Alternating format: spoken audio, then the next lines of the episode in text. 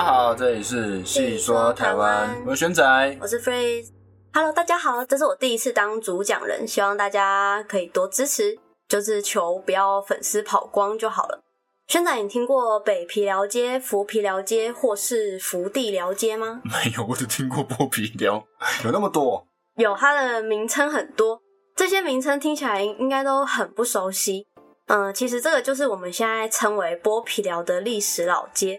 我们今天就是要来讲剥皮寮，啊，这些地现在都在吗？现在都还在啊，还在。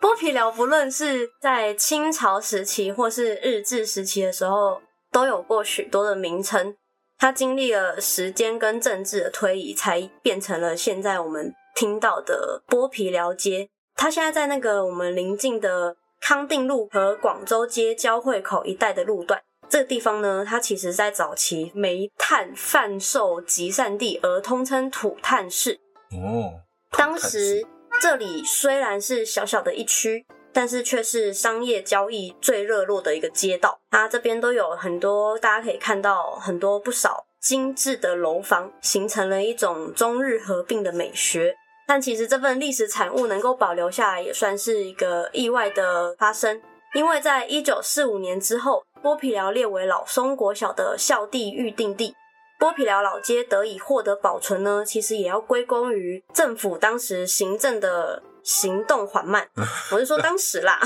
现在也是啊。那这个我不说，我不说。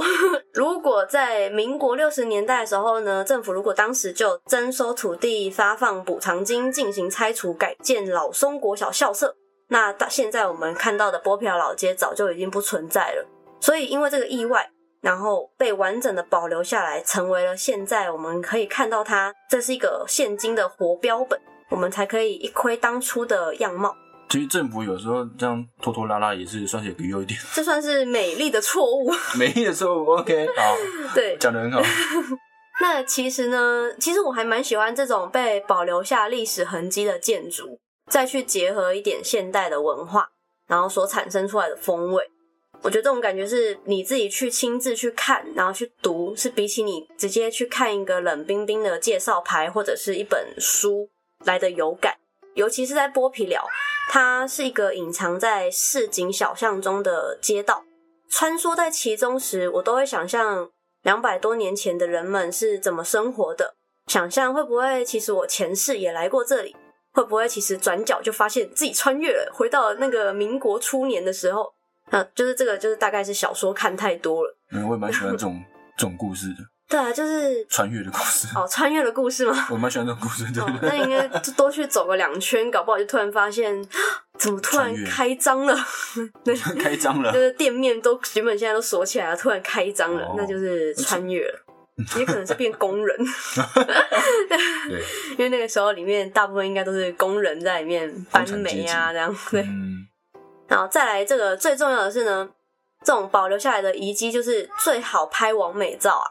就是你可以在这个剥皮寮的附近事先先租好旗袍。当你穿着那个旗袍走在古色古香的巷弄间的时候，就多留下一些怀旧又特别的回忆吧。你有那你有租过吗？哎、其实我在做这一篇之前，我其实不知道有这件事情。 我也不知道有这件事 我原原来可以租旗袍啊！对对对，但是他没有在剥皮寮里面，他在他的附近，附近哦有店家可以租，然后你就可以穿着走进去，就配合这个古迹。哦，蛮酷的欸。对，男生应该也可以有啦，就是马褂对对对对对对对，哦，好，下就次是去特别的，租看看。对啊。好，拉回正题哦。那剥皮寮这个名称，大家第一次听到的时候，不知道会不会觉得很可怕？你蛮觉可得怕呢？的？感觉就是什么杀鸡啊、杀猪那种剥皮的地方，哦，你是这样子想哦对，我是这样想，哦就是可能以前都是那种杀生的摊贩，哦，然后鸡啊、猪，啊、鸭都在那边剥皮，以为在剥他们的皮，对对对对对对，对哦哦，因为我自己听到的时候，其实我是先联想到说是以前。我我是联想到剥人皮，啊 好恐怖啊！就是不是那个剥人皮啊，就是那种以以为是那个地方是可能他贩卖奴隶，或者是他哦里面是那种呃专门骗观光客的地方之类的，就是你进去的那个地方，就剥一层 皮，对，哦你的你的钱就被剥一层那 样。哦，原来是这样，对我原本以为是这种，然后可能如果你不花钱，他就会你就离不开，你就走不出去对对一样。对对对对对，我以为是这种 哦，这种剥皮，对这种剥皮法，哦，你哦想形象性的剥皮，我想的是实质上的剥皮。对对 对对。但你说的这个，它也有一点关联，因为这个、哦对，因为这个地名啊，它它的来历其实众说纷纭，它没有一个完全肯定的说法。嗯，它主要呢有三种说法。第一种呢是剥树皮，根据剥树皮的说法呢，由于蒙甲料管为淡水河上游木材集散地，因此蒙甲出这些物品中也有木材，而福州山更曾运至蒙甲，因此推论杉木是经由海运由福建至蒙甲。然而，在日治时期北皮寮街的相关产业记载上，没有剥皮一页的存在，加上空间有限，因而难以进行剥树皮的作业，所以这项说法其实是有被质疑的，它也需要进一步的考证来去厘清，但目前是都无法证明。 哦，嗯，再来第二个说法就有点像你刚刚听到的想法，它叫剥兽皮。根据台北市志记载，从清代开始，台北制革工作所用的皮草皆取之动物，加上蒙甲土质后街旁的半牛池主要为杀牛制革所在，因此产生了剥兽皮的说法。哦，对，就像你刚刚想、哦它想是象的鲨那个鱼样子，哦对对对。然后，但经过了访谈及文献等多方考证，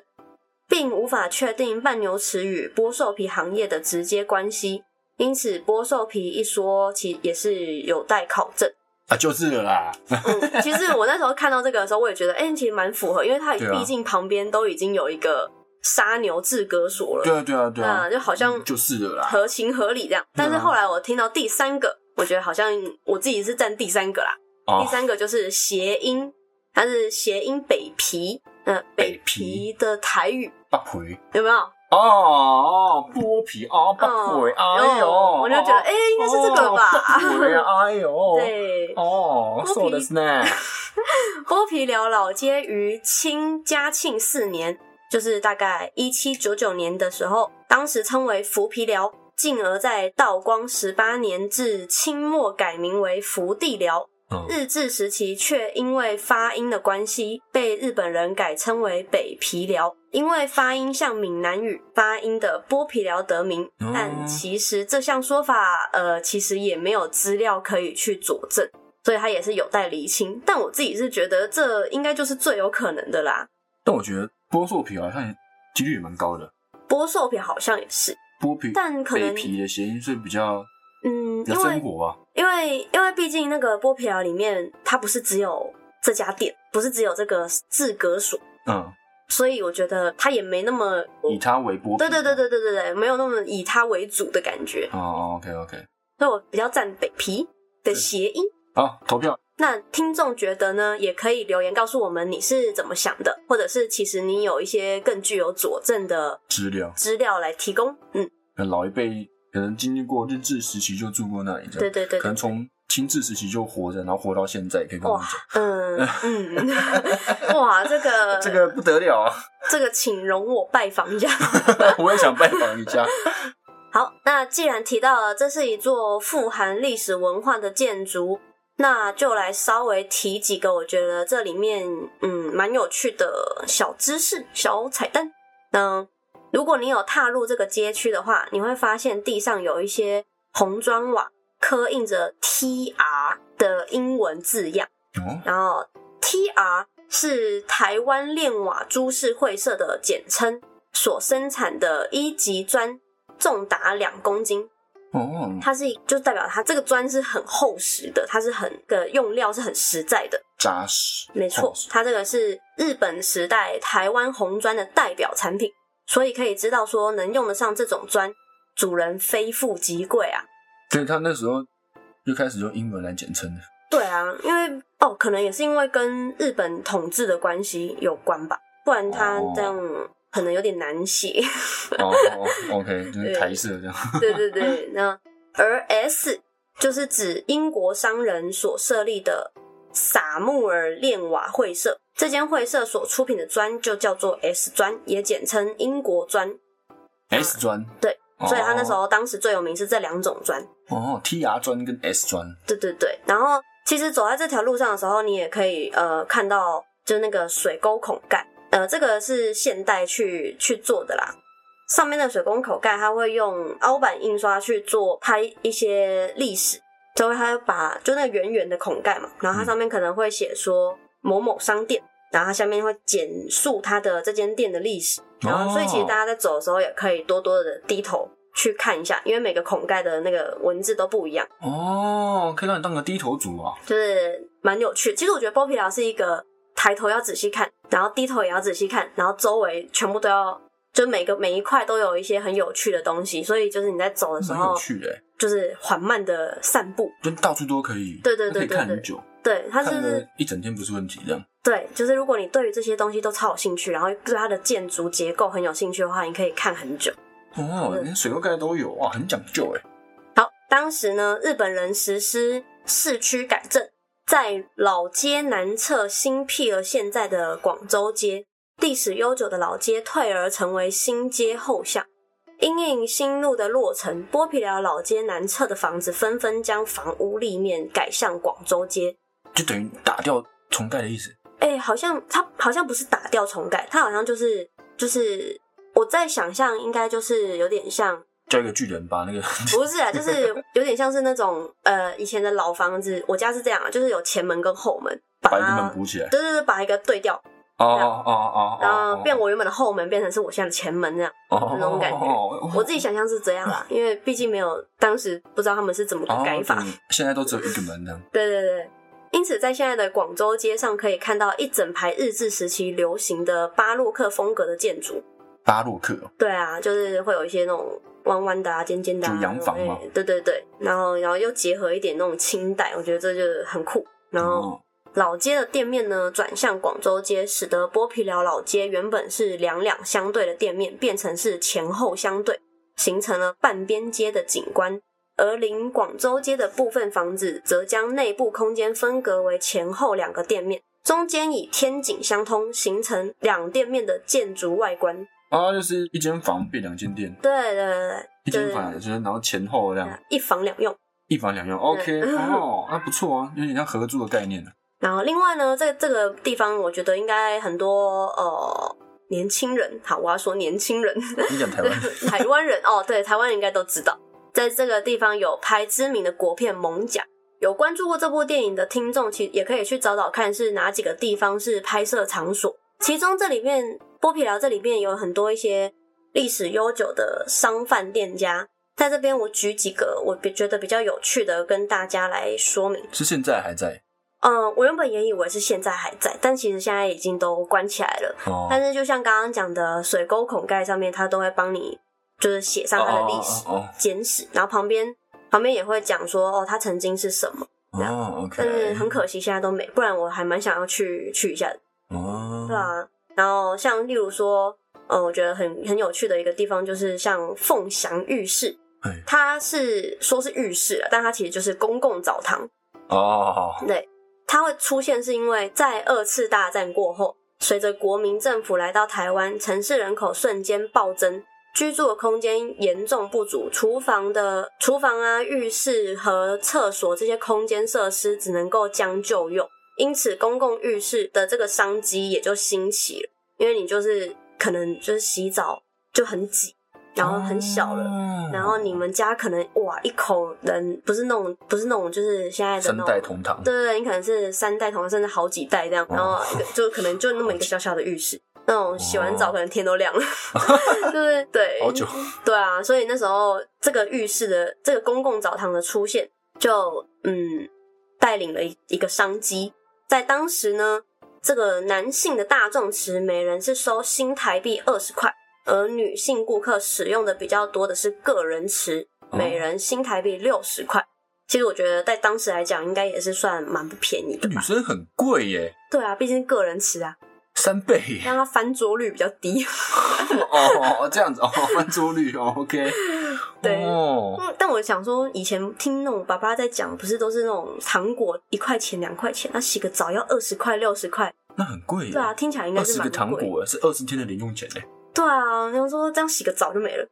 所以我觉得，得应该也不是说谁想去就去。啊当然那时候可能不不会每天洗澡，我哦，不知道这，可能女生超贵耶，对啊，这每天洗不得了哎。也是 哈，以前对啊应该不会不会那么常洗澡，可能是有需要 在洗，再 洗，真的很臭了，在洗啊一个礼拜洗一次之类之的。类的哦。嗯，那后来呢，就是时代发展嘛，然后浴室这种东西就是变成了一个大家必要的一个生活必需用品了，嗯所以凤翔浴室呢，也就在一九八七年结束营业了。其实我觉得它也是就撑是蛮倒了久，嘛，但我觉得它也撑蛮久，因为它毕竟除了它这个澡堂，它是历经了从烧炭，哦，是哦，对对对，然后到那个后面，其实早期热水器的出现，他们还有在经营。哦，然后甚至后面真的是大家其实家里人人一台热水器了，就不需要去公共澡堂了，它才结束营业的。那其实也算一个历史哎、就对啊有有可能从小洗到大都在这边洗。哦，有可能，有可对能，啊，洗到老哎、